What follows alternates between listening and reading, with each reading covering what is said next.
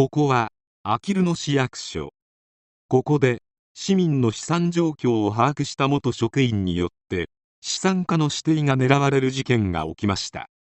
綿密に計画を練った事件でもあり一般市民からすれば恐怖に震える思いをする事件です。それではどうぞ。2008年4月9日。東京あきる野市に住む資産家の指定が突如失踪した。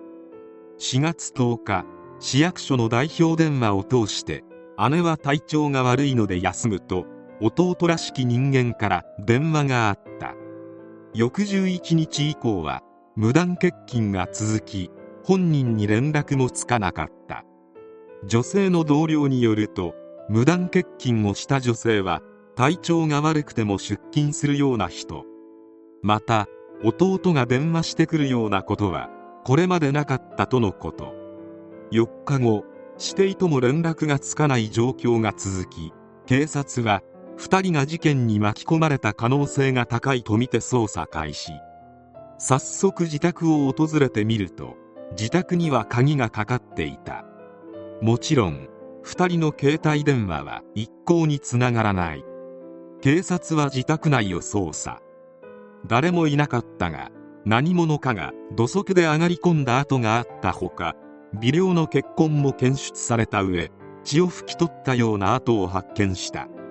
失踪した2人は資産家であったことから金目当ての犯行と推測し2人の銀行口座を調査。すると失踪したと思われる10日以降2人の口座から5カ所以上の金融機関で250万円以上の金額が引き下ろされていることが判明。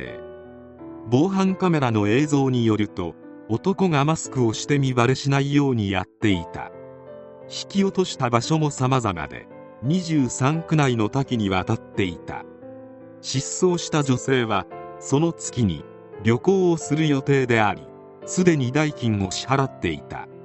周囲の人間は本人が旅行を楽しみにしていたことを知っており自ら姿を消すことは考えられないと述べた。そして防犯カメラの映像の解析の結果2人の男が浮上。4月21日警察は無職60歳の沖倉和夫土木業で働いていた64歳の今岡頼明を逮捕。2人はキャッシュカードで現金を引き出したことについては認めているものの指定の失踪については覚えがないと容疑を否認した。この2人が失踪に無関係なわけがなく厳しく追及すると今岡がついに観念し指定の居所を吐いた。指定は長野県飯綱町の農地に埋まっていた。事件は計画されたものだった。首謀者は沖倉の方。彼は以前あきる野市保険年金課に在籍しており市役所に勤務していた。当時の仲間に金を持っているやつを教えてほしいと頼み複数の住民の納税額などの資産情報を手に入れた。職権乱用により指定が所有地を市に売却して億単位の収入を得ていることを知った沖倉は事件を起こすことを決意したのだった。沖倉はスナック経営に失敗しておりまたとある麻雀店で賭け麻雀にはまったことで4700万円以上の借金があった。数年間返済していなかったが事件が起きた10日以降になって急に借金を返済し始めた。急に返済してきた経緯を沖倉に聞くと姉から金を借りたと話していた。同様に今岡も飲食店経営の失敗などで借金に悩んでいたが事件後に8ヶ月滞納していた家賃を支払うなど急に羽振りが良くなっていた。しかし ATM では一度に50万円までしか引き下ろせないため一括返済はできなかった。加えて事件が発覚し警察が捜査を開始したこともあり ATM から引き下ろせなくなった段階でまた返済は滞った。とはいえこの段階で沖倉は知人らと金券に旅行に出かけ今岡は金が入るから麻雀をやろうと知人を誘ったりしていた。沖倉は当初女性を身代わりに使い姉名義の3つの口座から残金全額を引き出そうとしていた。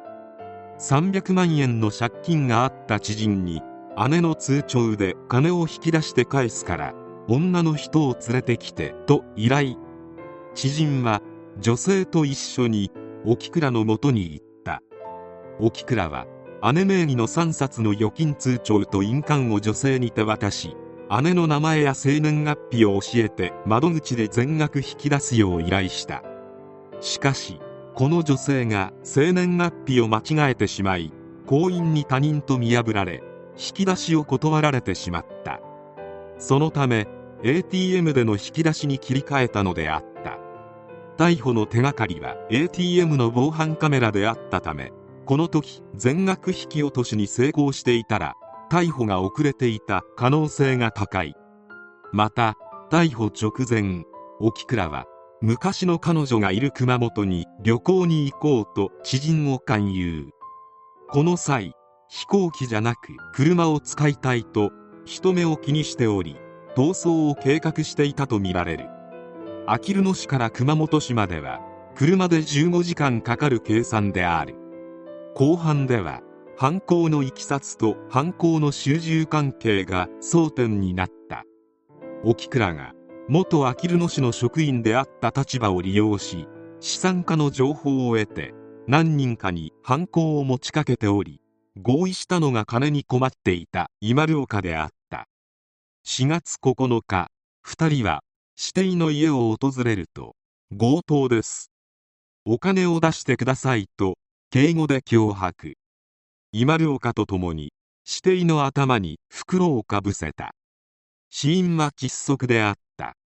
裁判で被害者の遺族は沖倉と今丸岡に対し死刑でただ死ねばいいとか。そんな甘いものではないと思います。2人が苦しんだのと同じ方法で命を奪ってやりたいという気持ちです。と怒りの感情を隠さなかった。犯行後も発覚を避けるため弟を装って姉の勤務先に欠勤の電話連絡をするなどの隠蔽工作。遺体を遠く離れた二十歳まで運び重機で穴を掘ってそこに投げ入れて埋め戻したという冷酷かつ残忍なやり口。これらは計画段階から沖倉が主導しており今丸岡の3倍以上の現金を得ていることから沖倉と今丸岡の間には明確な主従関係があると判断され沖倉は死刑。今丸岡は無期懲役の判決が下された。何の落ち度もないしていが沖倉自らが引き起こした借金を返済するために命を奪われるという最低の事件。あとは沖倉の刑の執行を待つだけであった。しかし2014年7月2日未明沖倉は脳腫瘍のため収容先の東京拘置所で亡くなった。66歳だった。沖倉は交流中の2013年6月に肺がんが見つかっておりその後転移。脳腫瘍も見つかっており2014年6月から拘置所の集中治療室に移っていた。執行されることもなくあの世に逃げ切ってしまった。